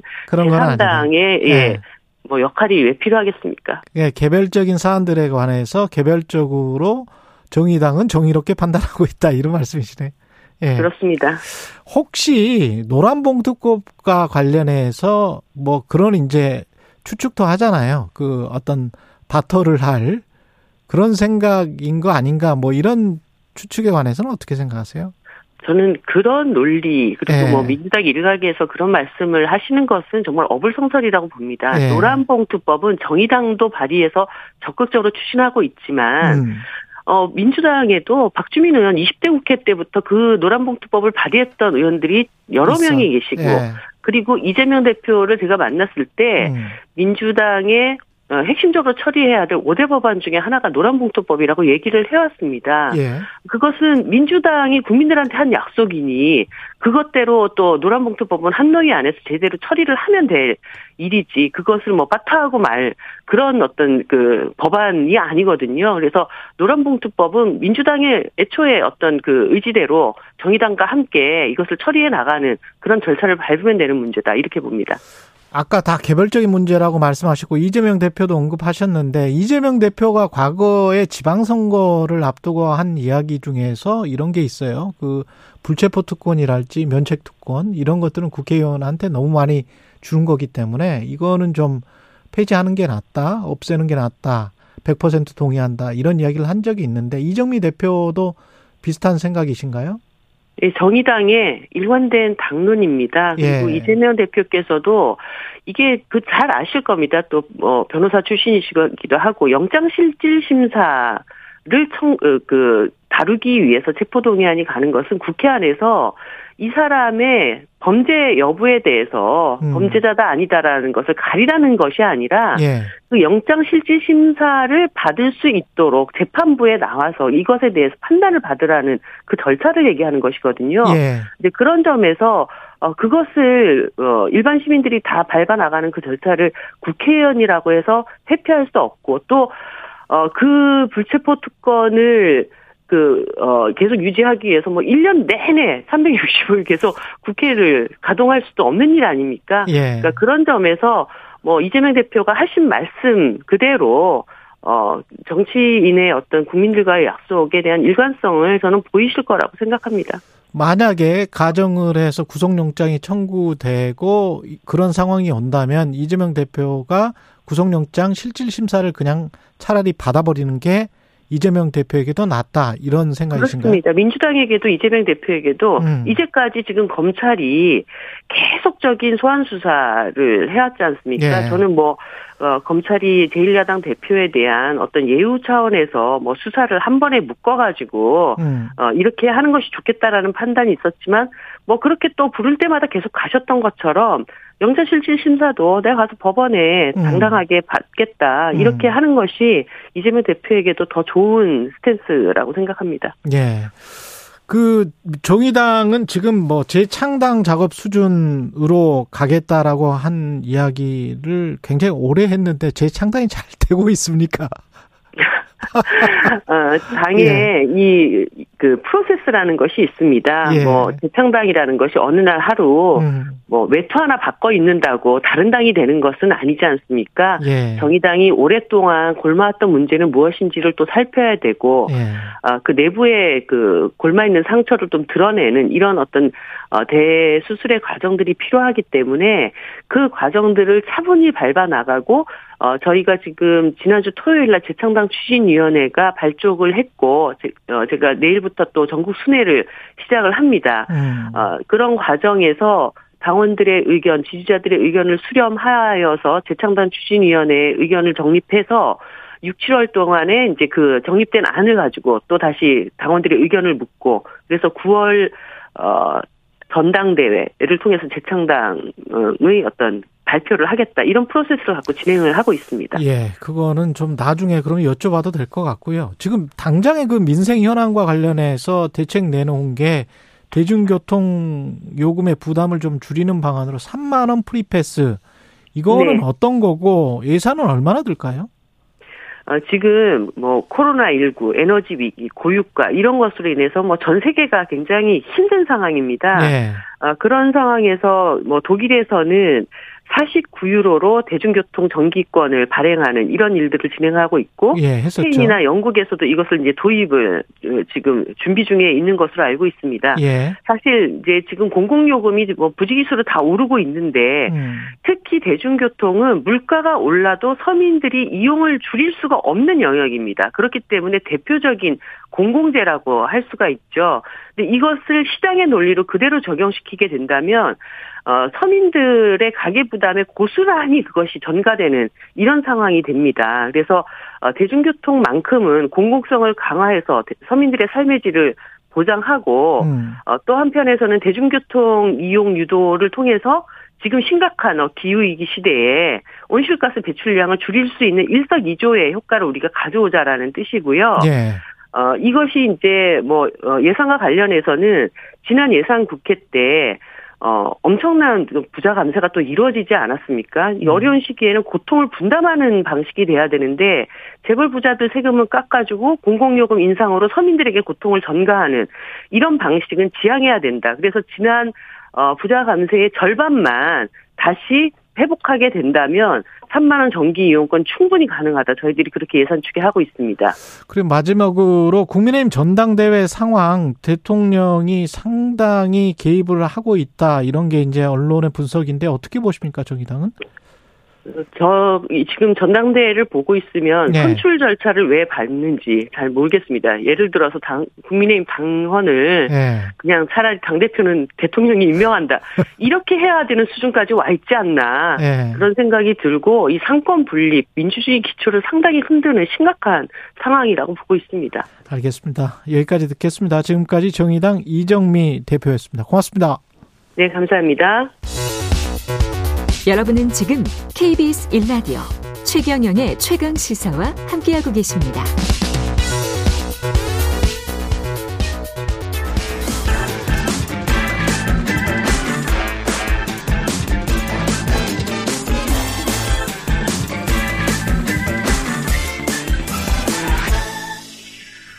네, 최경령의 최강 시사 한 번 더 뉴스 시간입니다. 오늘은 정은정 작가와 함께하겠습니다. 안녕하십니까? 네, 안녕하세요. 예, 튀르키예 대지진 소식 다시 다룰 수밖에 없을 것 같은데요. 시리아도 아주 훨씬 더 심각한 상황, 물론 튀르키예도 뭐 네, 정말 심각한 상황이지만 예, 지금 뭐 12일까지 보니까 약 3만 명이 목숨을 잃었다라고 하는데요. 예, 3만 예, 명 지금 넘어간 것 같습니다. 예, 세계 예. 보건, 보건기구는 시리아의 지진 사망자 수도 8천 명을 넘길 것이라고 보는데 예. 이마저도 정확하지는 않죠. 예. 어, 지금 KBS 어, 뉴스 보니까 튀르, 튀르키의 시리아 강진 사망자 3만 7천 명 넘어 이게 이제 1시간 전 뉴스니까요. 예, 3만 7천 명으로 이야기해도 되겠네요. 예, 아유, 예. 속보를 보기가 참 겁이 예. 나네요. 예. 예. 예, 12일 현지 시각으로 그리피스 유엔 인도주의 긴급고 담당 사무차장이 시리아의 북서부 지역, 즉 그 분쟁 지역이잖아요. 예, 이곳을 방문을 했습니다. 음. 어, 하얀 헬멧 이야기 많이 들으셨죠? 시리아 시민 방위대는 너무 늦었다라면서 우리에겐 텐트도 없고 원조도 없다라고 굉장히 차갑게 평가를 내렸습니다. 예. 예, 그리피스 차장도 소셜 미디어에 우리는 지금까지 이 시리아 북서부에 사는 사람들을 실망시켰다라고 하면서 실패를 인정을 했고요. 어. 그래서 가능한 이 실패를 빨리 바로잡겠다고는 하지만 유엔 안보리 이사국의 이런 첨예한 이해관계 때문에 구호 작업이 원활하지 않다라는 이런 좀 안타까운 소식을 전해드릴 수밖에 없네요. 네, 골든타임 72시간 그것도 놓쳤고 그것의 한두 배그 네. 그 시간도 놓쳤기 때문에 시리아 같은 경우는 지금 구호 물품을 유엔 쪽 국제사회로부터 거의 못 받는 거예요? 예, 일단은 그 통로가 한 곳이었거든요. 예. 그래서 그동안 갈 수 있는 통로가 예, 이 통로를 통해서 유엔 물자를 받았었는데 그나마 음. 이번에 지진 때문에 이 도로가 파괴가 됐고 예. 그래서 기존의 물자도 공급이 제대로 안 되는데 심지어 구호 물자도 공급이 되지 않아서 더욱더 피해가 커졌는데 이 하얀 헬멧 같은 경우에는 9일 이후에 생존자가 나오지 않아서 이제 예. 복구로 전환한다고 하는데 참 소식이 많이 아팠습니다. 그렇죠. 예. 예, 뭐 피해 지역에 이 한국을 포함해서 국제사회 지원이 잇따랐지만 이 시리아 북서부 반군 통제 지역은 소외될 수밖에 없었고요. 음. 예, 시리아 정부도 이 반군에게 그 물품이 흘러가거나 어떤 자원이 흘러가는 것을 막기 위해서 지금 철저하게 통로를 제한하고 있는데 시리아 정부가 그러니까 조, 예, 시리아 정부도 그렇고 그리고 지금 미국의 제재를 받고 있는 상황이잖아요. 시리아 반군이 네네 네. 예. 여러 가지로 상황이 어려운데 이 문제를 중재할 수 있는 유일한 국제기구가 유엔인데 예. 이번에 하얀 헬멧도 이 관료주의와 무능에 대해서 그러니까 유엔에 이 문제를 지적을 했는데요. 예. 뭐 구조는 잘 아실 겁니다. 상임 이사국들이 있고 그리고 여기에서 지금 러시아가 예. 그냥 기존의 통로 하나면 충분하다. 라고 이야기를 하는데요. 러시아가? 예, 중요한 네. 의제는 여러 통로를 열어서 좀 신, 신속하게 구호 물품이나 그리고 어떤 인력들이 배치될 수 있도록 했어야 되는데 네. 유엔에서 네. 모든 시간을 좀 놓친 그런 상황인 거죠. 시리아 지금 정부가 미국 등의 제재를 받고 있는 거죠? 네네, 알 아사드 정권이. 네네, 제가 아까 시리아 반군이라고 이야기를 한 것 같아서 그거는 좀 정, 정정을 해야 되겠습니다. 예, 시리아 정부도 예. 지금 반군 지역에 지원이 될까 이 추가 통로를 열지 않고 시리아 정부를 통해서 구호 물품을 넣어도 된다라고 하는데 음. 이 반군 지역에 과연 원활하게 이렇게 지원이 될까요? 될까? 안 될 것 같기도 하고 서로 싸우고 있었는데. 네네. 근데 이제 이런 아주 극한적인 상황에서도 약간의 충돌이 있었었잖아요. 또 네, 시리아 네, 그렇습니다. 정부군과 반군 사이에. 예, 그안 예. 그래도 지금 생명을 우선으로 뒀어야 되는데 음. 이게 정치적인 문제로 또 한 번 이렇게 충돌을 하니 예, 정말 민간인들의 희생이 계속 쏟아져 나올 것 같아서 더욱 안타깝네요. 그 과거의 1차 세계 대전 때인가요? 크리스마스 때는 전쟁을 멈추자 해가지고 잠시 전쟁을 멈춘 적이 있거든요. 예, 근데 예, 크리스마스 캐롤을 잠시 부르면서 예. 멈췄죠. 네. 근데 이게 점점 전쟁이 전쟁이나 뭐 이런 상황들이 좀 악랄해진다고 해야 되나? 민간인 피해가 너무 심한 것 같아요. 과거에 비해서는 훨씬 더 과거에는 그냥 군인들이 가가지고 싸움을 해서 군인들끼리 서로 죽고 죽이고 그랬던 것인데 지금의 상황은 좀 아닌 것 같아가지고 그런 것도 좀 답답하고요. 네네. 지진을 좀 그 인력으로 좀 막을 수는 없지만 피해를 최소화시킨 사례가 지금 튀르키에서 나왔습니다. 예, 그 튀르키의 그 대지진으로 지금 사망자가 뭐 3만 7천 명이 예. 이뤘다고 하는데요.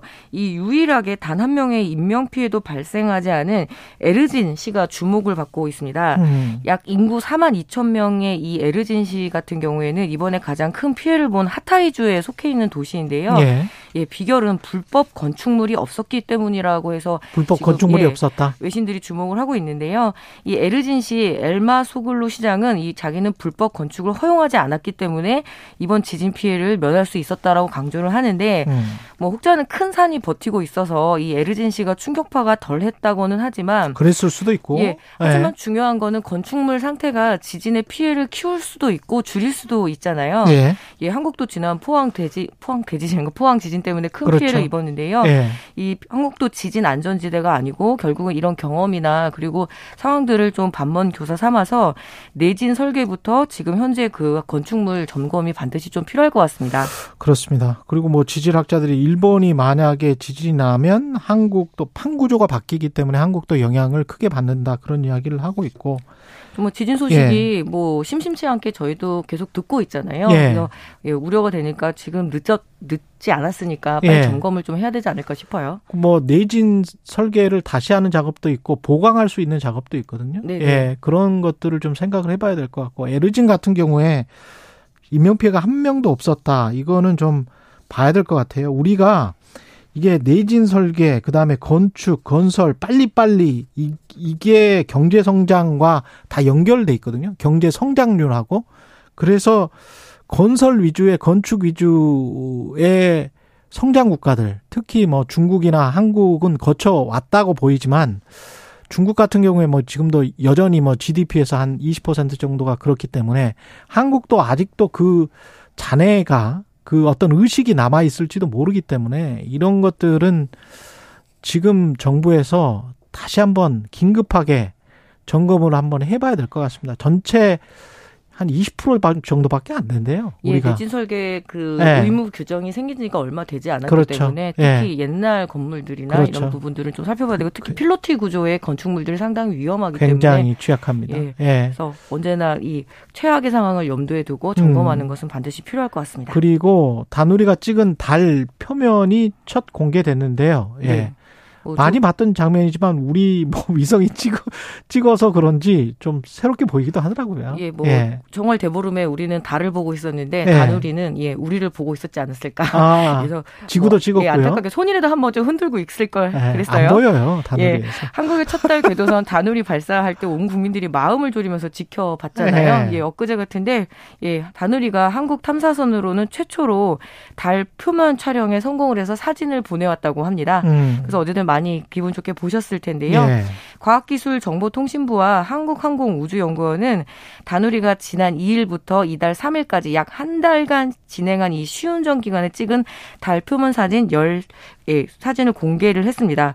이 고해상도 카메라로 찍다 보니까 더욱더 세밀하게 볼 수가 있었는데 예, 이 보니까 그 사진에는 달 표면에 떨어진 운석에 맞아서 움푹 들어간 충돌 부분이 보이고 또 평평하고 고도가 낮은 지형을 바다라고 하더라고요. 아, 그렇군요. 그래서 매우 선명하게 보였는데 저는 음. 좀 이렇게 그 라떼 거품, 거품 퐁퐁 나는 그런 느낌이 들었었는데 예. 아, 예, 뭐 비슷하네. 예, 비슷하죠? 예, 예. 움푹 패인 부분을 바다라고 표현하는데 이 보니까 레이타 계곡 그리고 비의 바다, 폭풍의 바다 상당히 이름이 문학적이더라고요. 예. 특히 이 폭풍의 바다는 달에서 가장 거대한 바다로 한반도의 크기의 무려 18배라고 합니다.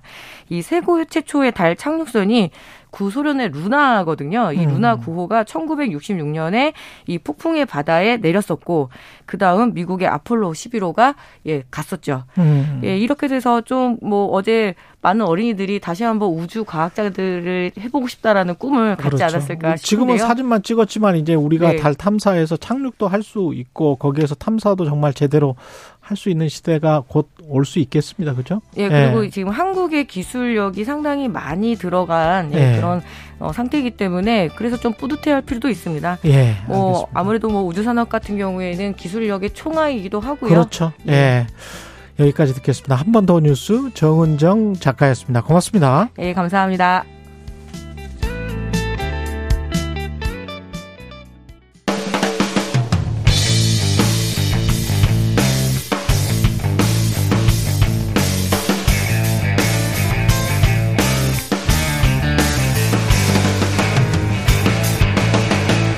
최경영의 최강 시사. 네, 정청래 의원이 아직 도착을 안 해서 최강 인터뷰 강미진 NK 투자개발 대표 인터뷰부터 시작하겠습니다. 북한 김정은 국무위원장 딸 김주혜 공식 석상에 계속 모습을 드러내고 있는데요. 탈북민 사업가인 강미진 NK 투자개발 대표 이게 어떤 의미인지 이분한테 자세히 들어보겠습니다. 안녕하세요. 네, 안녕하세요. 예. 지금 강미진 대표는 탈북하신 지가 오래되셨나요? 네, 이제는 14년이 거의 14년. 되어옵니다. 네. 예. 근데 북한 소식은 어떻게 종종 들으시고요? 네, 제가 기자 생활 10년 넘게 하다 보니까 한국에서 네, 네, 네. 예, 그렇군요. 그 예. 북한 내부에 이제 정보원들 두고 있고요. 아. 어, 2년 전부터는 북한 경제를 연구하는 회사를 설립했습니다. 아, 그래서 예. 네, 내부의 조사원들이 현재도 예, 활동하고 있습니다. 북한 내부의 조사원들, 정보원들이 있군요. 네, 네. 예. 대단하십니다. 김주애라는 이 아이잖아요, 사실. 예. 네네네. 몇 살이죠? 어, 지금 뭐 10살, 11살? 이렇게. 10살, 11살. 네. 둘째 딸인데, 다른 형제, 남자 형제도 있고, 그렇습니까? 김정은 리, 리설주 사이에? 사실 김정은 이설주의 딸 김주애는 예. 김정은 부부의 첫 아이라고 봅니다. 첫 아이다. 네.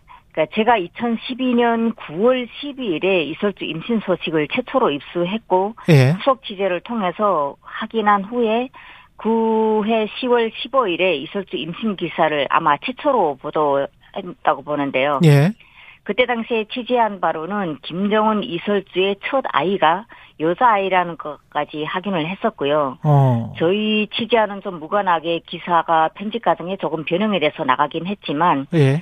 현재까지 저희 엔트의 투자 개발이 확인하고 있는 것은 어. 주애가 맏딸이자 첫 자녀입니다. 그러면 다른 남자 형이 있다, 오빠가 있다, 이거는 배다른 어, 그것까지는, 어, 저희는 확인을 좀 못했고요. 그래요? 일단, 이설주 김정은의 첫 아이는 김주애입니다. 그렇군요. 그 이- 후에 또 아이는 안 낳고요. 그러면 그 후에 자식이 있다는 거는 이제 확인은 했는데, 예. 남자인지 여자인지는 확인을 못 하고 있는 상태입니다. 그왜 둘째 딸로 지금 한국 언론에서는 보도가 돼요? 아마도 이게 이전에 그, 어, 이설주 김정은 결혼하기 전에 뭐 어떠한 관계가 있었다. 이 선례가 있지 않습니까? 김정일 위원장 그 선례가 있었기 때문에, 아 몰라요 저는. 어, 그런 네. 추측성에 좀 그렇게 예. 나오지 않았을까. 그 전에도 뭔가 설레가 있었어요.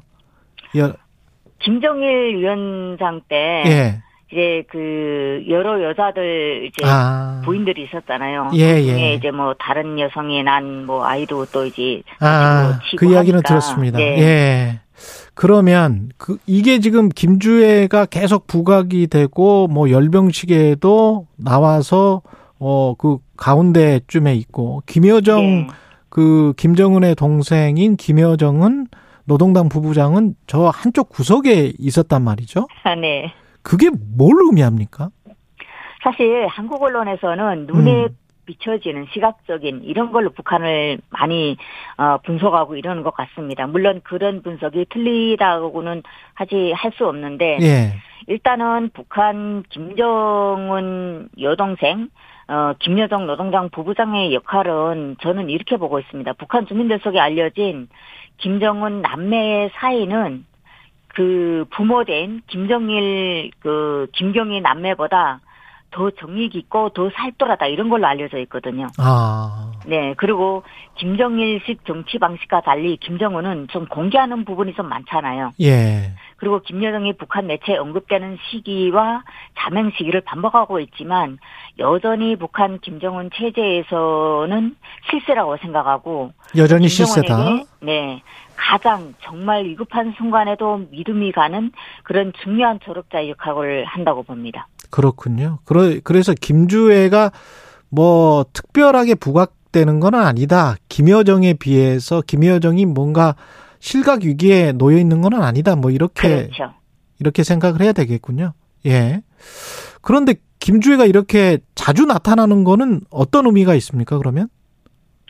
사실 김주애에 대한 김정은의 사랑은 정말 남다르다고 합니다. 김정은은 한국에는 진짜 독재자 뭐 이렇게 알려져 있는데 예. 내부 주민들이 평가를 그대로 제가 이제 그 복창을 한다면 어 눈물도 많고 마음이 여리다고 이렇게 표현을 하더라고요. 김정은에 대해서. 사람은 뭐 다 그렇죠, 뭐. 네, 그리고 딸에 대한 그 예. 사랑이 예. 한국에선 그러잖아요. 딸 바보 아빠 뭐 이런 말처럼 예. 그 아이에 대한 사랑이 좀 남다르다. 예. 어, 어떻게 보면 이설주보다 더 아이를 음. 이제 뭐 챙긴다던가 뭐 저희가 항상 시각적으로 보는 그런 이미지에도 꼭 손을 잡고 다닌 그런 상황 그리고 예. 김주애가 아빠의 어깨에다 손을 얹고도 얘기하는 게 공식석상에 이제 카메라가 비춰지는 이런 상황에서 이런 행동을 한다는 거는 평시에 에, 김정은이 이 김주애에 대한 사랑을 어, 과도하게 하고 있지 않을까.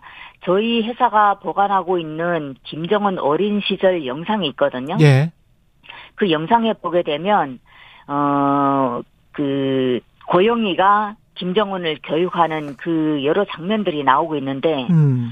지금의 김정은은 아빠잖아요. 엄마가 아니고. 예. 아빠가 딸애한테 대하는 거랑 그리고 어 김정은 부모 고영미가 아들한테 대하는 거는 조금 좀 그 보여지는 게 어 좀 달랐습니다. 그 애틋한 그랬군요. 그런 면이었고 어쨌든 엄격하게 교육을 한다는 그런 부분이 김정은 부모한테서는 보였거든요. 그러면 이게 북한 주민들한테는 어떻게 비춰집니까? 자애로운 그렇죠. 자애로운 어떤 네. 왕, 왕 가족 뭐 이렇게 비춰지는 거예요? 네, 그렇죠. 아, 그리고 그 일단 자녀에 대한 사랑이 정말 그 남다른 것만큼 음, 또 우리 인민들에 대한 사랑도 아, 그냥 무섭게 보이지 않는 거예요.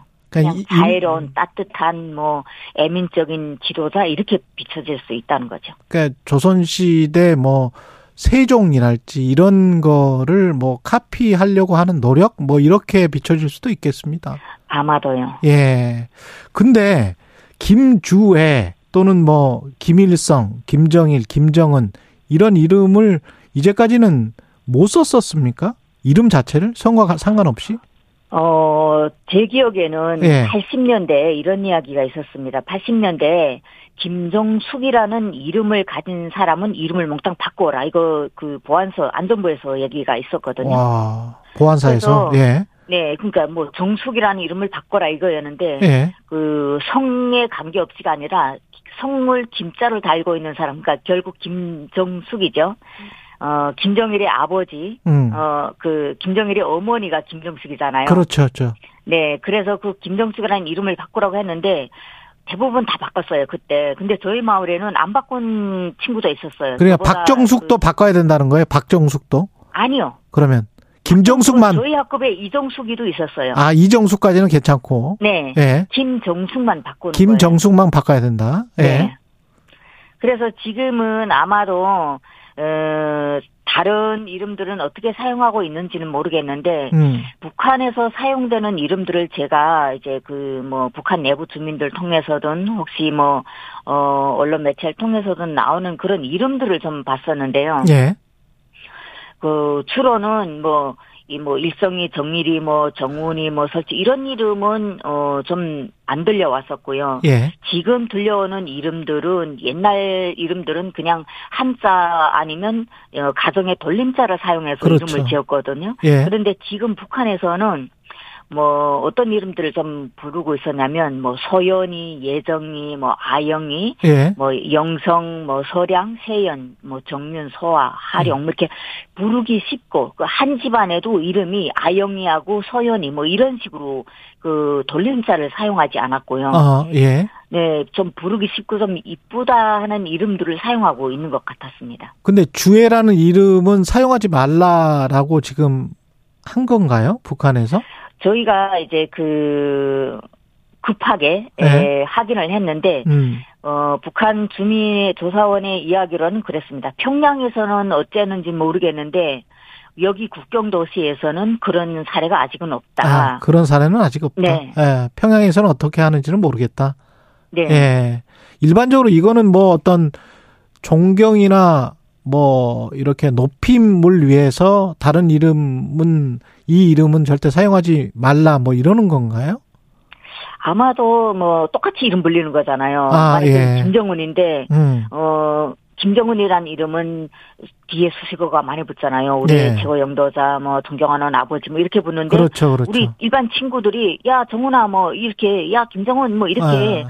부르게 되면 혹시라도 네 최고 음. 지도자를 이렇게 표마하는 그런 이미지가 비춰질 수 있기 때문에 아마 북한이 80년대도 그런 조치를 취했던 것 같습니다. 지금 북한 관영 매체는 주애라는 이름을 김주애라는 이름을 안 부르고 존귀하신 자제분이라고 이렇게 표현을 하고 있는데 이것도 네. 그럼 같은 맥락입니까? 어 사실은 이제 그 최고 지도자의 자식이니까 예. 예 그냥 뭐 음, 뭐 자녀분께서 나왔습니다. 너무 성의가 없잖아요. 그러니까 최고 지도자의 예. 그 자녀를 최고 지도자에 대한 존경 존경의 연속이라고 봐야 되죠. 그 그렇군요. 지도자의 그래서 뭐 사랑하는 사랑한다는 거는 물론 이제 어린 자녀기 때문에 예. 표현을 할 수 있죠. 그러나 좀 존경한다. 뭐 이런 표현은 좀 10대의 그런 아이한테는 음. 아직은 좀 북한 그 매체가 너무 김정은한테 아부하는 그런 표현이 아닐까. 또 그렇지 아부. 않으면 네. 네, 안 되는 그런 상황이지 않을까요? 그러니까 북한이? 아까 말씀하신 대로 너무 예뻐해서 백마 탄 것도 뭐 등장하고 뭐 백마도 등장하고 뭐 이런 게 그럼 네. 우상화 작업이라기보다는 아부다 이렇게 보세요? 네네네. 우상화 작업은 아니다. 우상화까지는 아직은 10대 아이한테 10대 아이한테. 비춰주는 그런 연결도 있습니다. 왜냐하면 예. 어 사실 북한이 주애한테 백마가 있다 뭐 이렇게 에, 표현도 했잖아요. 예. 그런데 백- 북한에서 백마라고 하게 되면 예. 좀 신적인 존재, 아. 네 이런 이미지가 있습니다. 왜냐하면 그 김일성 주석이 항일 유격대를 처음으로 창건하고 그때 그 유격대 처음 그 열병식이 있었거든요. 진짜인지는 모르겠으나 영화에 비춰졌던 예. 그 열병식에서 어 김일성이 백마를 타고 어 이제 하고 북한 그때 어 투사들이 그 백마에. 대한 표현을 음. 용마라고 표현을 했거든요. 용마 알겠습니다. 네. 그러니까 그만큼 이제 백마에 대한 그 이미지가 예. 좀 신적인 존재로 비춰지기 있기 때문이지 않을까 싶어요. 그게 용용자죠, 용마가. 예. 네네 네. 여기까지 듣겠습니다. 강미진 NK 투자개발 대표였습니다. 고맙습니다. 감사합니다.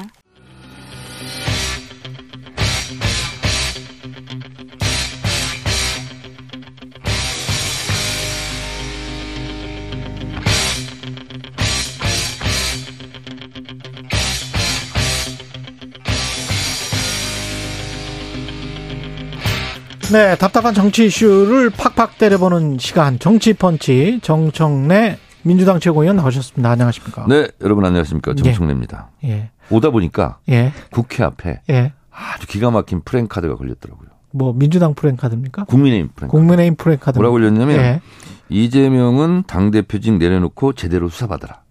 예. 그래서 요거를 예. 보면서 김건희는 예. 대통령 영부인직 내려놓고 제대로 수사받아라. 요렇게 제가 지금 생각하면서 왔는데 아니 근데 그 대통령 음.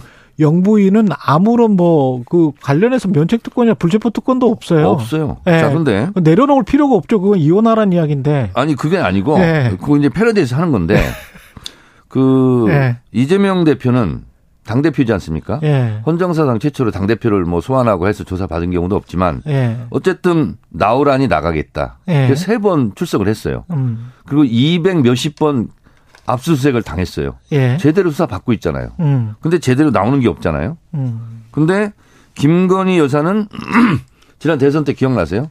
검찰에서 소환했잖아요. 그랬죠. 불응했죠. 예. 지금까지 안 나가죠. 예. 그러니까 제대로 어, 소환에 응하지 않고 제대로 음. 수사를 지금 안 받고 있어요. 음. 그럼에도 불구하고 도이치 모터스 주가 조작 의혹 판결이 있었죠. 음. 대체로 이제 손방망이 처벌이다 집행유예 됐는데 예.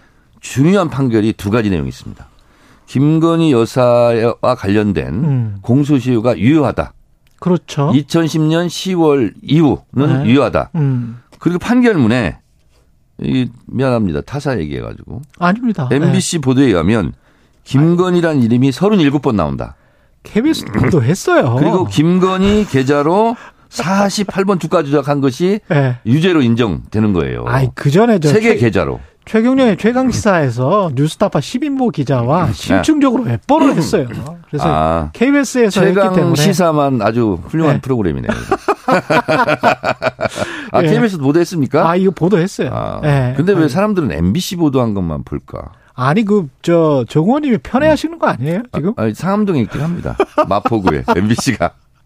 그 KBS도 마포구로 아니, 이전하세요. 그쪽이 지역구여서 지금 편애하시는 것 같아요. 하여튼 예. 어, 김건희는 대통령 영부인직 내려놓고 예. 제대로 수사받아라. 네, 오늘의 말말말이었습니다. 예, 오늘의 말만 말. 네. 예, 근데 제대로 수사를 지금 아까 정의당 이정미 대표는 검찰에 일단 제대로 수사를 해라라고 네. 촉구를 하고 있고 네.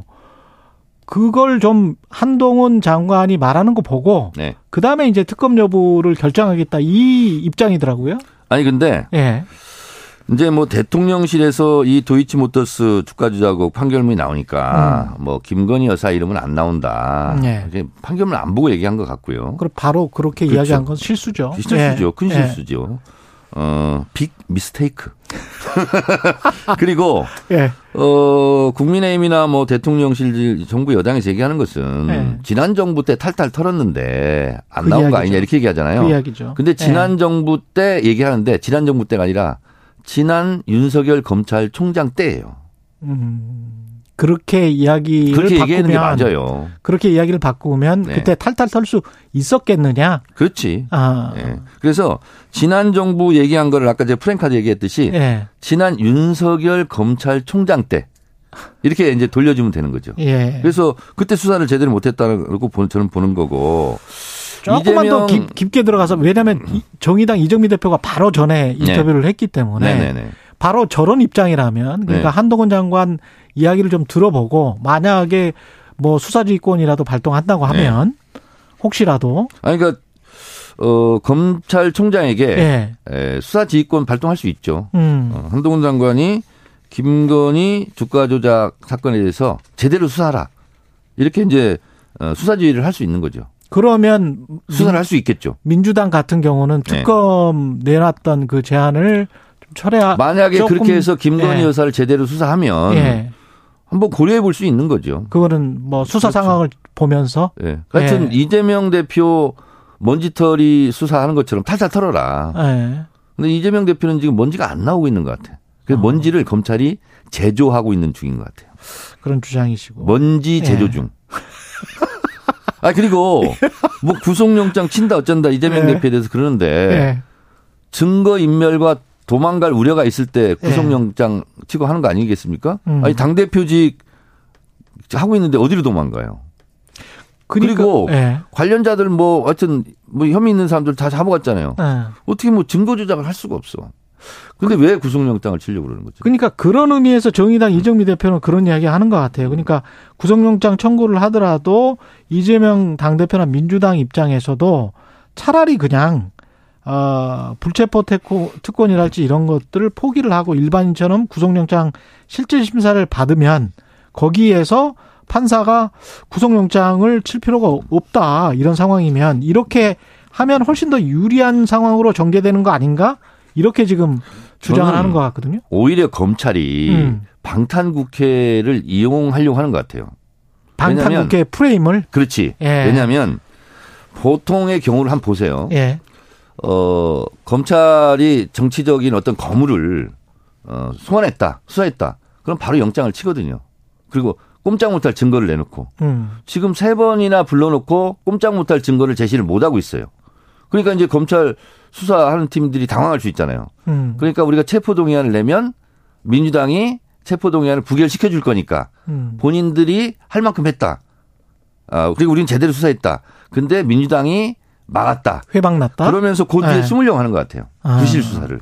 부실 수사를 네네. 오히려 먼지 털어도 먼지가 안 나오니까. 안 나오니까 네네. 그래서 지금 그런 말씀이시죠. 먼지 음. 때문에 고민이 많을 것 같아요. 근데 검찰은 이게 네. 뭔지, 예. 먼지가 안 나오네. 예, 이게 뭐지?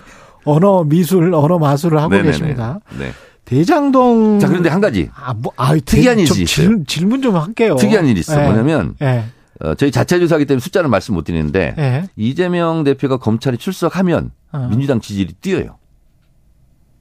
그렇습니까? 네. 어. 그래서 제가 나오라면 계속 나가셔라. 그리고 안 불러도 예. 나 수사해라 하고 중앙지검에 나가서 서 있어라. 한 달에 한 번씩 예. 나가자. 예. 이렇게 제가 아니 그러니까 얘기했는데. 그런 의미에서도 그 네. 구속영장 실질심사 청구하는 게 훨씬 아니. 더 유리하지 않아요? 그 국회의원들 회기 중에는 네. 넘어오게 돼 있어요. 근데 그게 어차피 법무부에서 넘어오기로는 돼 있어. 얘기의 본질은 예. 아닌데 예. 어, 구속영장 치고 체포동의 하는데 법적인 사각지대가 많이 있더라고. 음. 예를 들어서 예를 들면 구속영장이 떨어져야 구속이 예. 되는 거 아니겠습니까? 그렇죠. 근데 구속영장이 떨어지기 전에 예. 예를 들면 영장 실질 심사할 때도 서울구치소에 가 있는 거잖아요. 구속 구금이 되는 거잖아요. 그렇기는 하네. 그렇잖아요. 예. 아니 법원에서 구속해라 영장이 떨어져야 구속이 되는 건데 미리 하루 전에 가서 서울구치소 가서 구금돼 있는 거예요. 이- 이거는 이것도 좀 잘못돼 있다. 일반인들한테도 네. 적용이 되는 거기 때문에. 그렇죠. 예. 뭐 국회의원이든 대통령이든 일반 음. 국민이든 법원의 판결에 의해서만 구, 구금이 되잖아요. 그렇지. 근데 검찰이 구금을 해버리는 거야. 하루 전에. 그건 어떻게 보면 이제 근대 국가 이게 잘못된 거죠, 그러니까. 어, 좀 약간 좀 이상하네요. 이상하죠. 그, 예, 그 인터벌. 그래서 그 부분을 예. 법 개정을 해야 된다. 음. 왜 법원이 구속해라 하기 전에 한 시간이 됐든 24시가 됐든 하루 전이 됐든 왜 서울구치소 가서 구속이 되어 있어야 되느냐.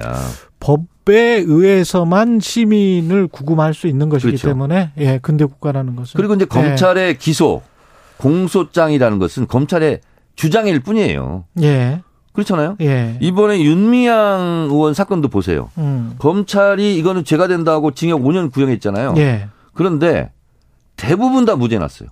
어. 그리고 회계 부정이라고 주장하는데 1,700만 원. 사실 네. 회계 부실이죠. 왜냐하면 제가 윤미향 의원한테 물어봤어요. 음. 1,700만 원은 왜 유죄를 받았냐 했더니 음. 영수증 입증을 못 한 거래요. 그래서 2심 때는 영수증 다 찾아가가지고 입증을 하겠다. 공적으로 썼, 입장이거든. 썼다고 지금 주장을 하는 그렇죠. 거죠. 검찰이 1,700만 그러니까 원도 그, 예, 검찰이 주장했던 기소 어. 내용이 바- 법원에서 다 부정당했어요. 8개 중에서 지금 한 일곱 개 7개. 무죄, 예. 한개 유죄거든요. 음. 자, 그런데 최경영 기자 있잖아요. 예. 우리 언론도 예. 이제 어, 윤미향 의원이 이거 다 이제 손해배상 청구할 것 같은데 예. 예를 들면 맥주집에서 회식비로 3,300만 원 사용했다. 기억나죠? 엄청 보도했었잖아요. 예. 이게 사실이 아니야. 이걸 보도했던 언론들은 예. 이제 돈 준비하고 있어야 돼. 그렇죠. 예. 그 그렇잖아요. 섣부른 보도들이 좀 많았었고 그리고 안성 뭐, 쉼터 예. 이것도 보도 얼마나 했습니까? 음. 이것도 다 무죄가 났고요. 그리고 또 뭐냐면 뭐 딸 장학금 뭐 이런 거 나왔었잖아요. 그렇죠. 이것도 다 무죄예요. 음. 이걸 다 유죄처럼 보도했던 언론들 있잖아요. 예. 아, 버지 뭐 불법적으로 월급 줬다. 이것도 사실은 아니다. 정당한 거다. 음. 이렇게 다 판결이 났거든요. 예. KBS도 이제 큰일 났어. 이거 보도했으면 돈 물어줘야 돼. KBS는 그렇게 보도는 안 했을 안 거고. 했습니까? 예. 네. 제가 또 그 중간에 저널리즘 토크쇼 네. 제의하면서 네. 중간 중간에 최경영 기자는 참 예. 훌륭한 기자죠. 예. 그걸 미리미리 다 얘기했잖아요. 예, 미리미리 이야기를 했었어요. 자, 그런데 언론들이요. 예. 우리가 보도한 대부분이 다 지금 사실이 아닌 걸로 드러났잖아요. 음. 일종의 가짜 뉴스로 판명이 난 거나 똑같아요. 그렇죠. 근데 왜 이거 보도했던 언론들은 네. 우리가 잘못했습니다. 알겠습니다. 왜 이런 반성문 오늘 안 씁니까? 완전히 저 정청래 의원님 페이스로만 쭉 진행이 돼서 한 가지만 여쭤봐야 네, 되는데 네. 정성호 의원이 구치소에서 정진상 김영 면회하면서 이대로 가면 이재명이 대통령 된다 이런 어떤 취지의 회유성 발언을 했다고 지금 보도가 계속 나오고 있는데 아니 예. 뭐 면회 가서 무슨 말 했는지는 모르겠어요. 음. 근데 0.73% 차이였어요. 대선이. 그렇잖아요. 예. 우리가 한 15만 표를 더 얻었으면 대통령이 이재명이 당선되는 거잖아요. 그렇죠. 예. 아니 근데 그때는 누구나 다 이재명이 된다라고 어. 생각 안 한 사람이 있습니까? 민주개혁 진영에서 예. 뭐 접견 가서 그 말 했는지 안 했는지 저는 모르겠어요. 아니 근데 이거는 대통령이 이미 선출되고 난 다음에 이런 이야기를 했다는 거 아니에요? 앞으로 대통령 선거가 있으면 아니 그러니까 후회했다면 대통령이 될 뻔했다. 0.73%니까. 예. 아. 뭐 그런 얘기는 뭐 맥주집에서도 많이 했던 거 아닙니까? 아니 그거랑은 약간 좀 다른 것 같은데. 뭐가 다른지는 저는 앞으로 대통령이 되면 음. 어떻게 될지 모르니 지금의 어떤 상황을 견제해라 뭐 이렇게 이야기를 했다면 약간 좀 회유성으로도 들릴 수가 있기 때문에 지금 어, 보도가 나오는 거 아니에요? 저는 뭐 그 내용에 대해서는 잘 모르겠어요. 아. 모르겠는데 어찌됐든 0.73% 얻은 예. 음, 윤석열 정권이에요. 예. 그리고 한동훈 장관이 그런 얘기 했었잖아요. 이재명 대표가 뭐 표를 많이 받아 대통령이 됐으면 자기 사건을 뭉갰을 거냐. 음, 그래서 제가 이렇게 돌려드렸잖아요. 음, 그러면 윤석열 대통령은 대선에서 이겼으니 음. 아내의 도이치모터스 주가 조작국, 논문 네. 표절, 학력 경력 부풀리기 이거 뭉개고 있는 거냐. 예. 그렇지 않습니까? 그리고 김건희 여사는 학력 경력은 범행을 자백했어요. 내가 잘 보이려고 부풀리기를 했다. 예, 돋보이려고. 돋보이려고. 예. 그럼 그 수사해야 되잖아요. 범행을 자백했는데. 음, 왜안 합니까? 알겠습니다. 여기까지. 김건희 여사는 대통령 영부 인직 내려놓고 제대로 수사받아라. 예. 오늘의 말이었습니다. 숨이 시기였습니다. 예, 네. 여기까지, 여기까지 듣겠습니다. 예, 2월 14일 화요일 KBS 일라디오 최경영의 최강시사였고요. 예, 더불어민주당 끝났어요? 정, 벌써 최고위원이었습니다. 끝났어요. 알았어요. 예, 갈게요. 네. 예. 내일 아침 7시 20분에 다시 돌아오겠습니다. 고맙습니다.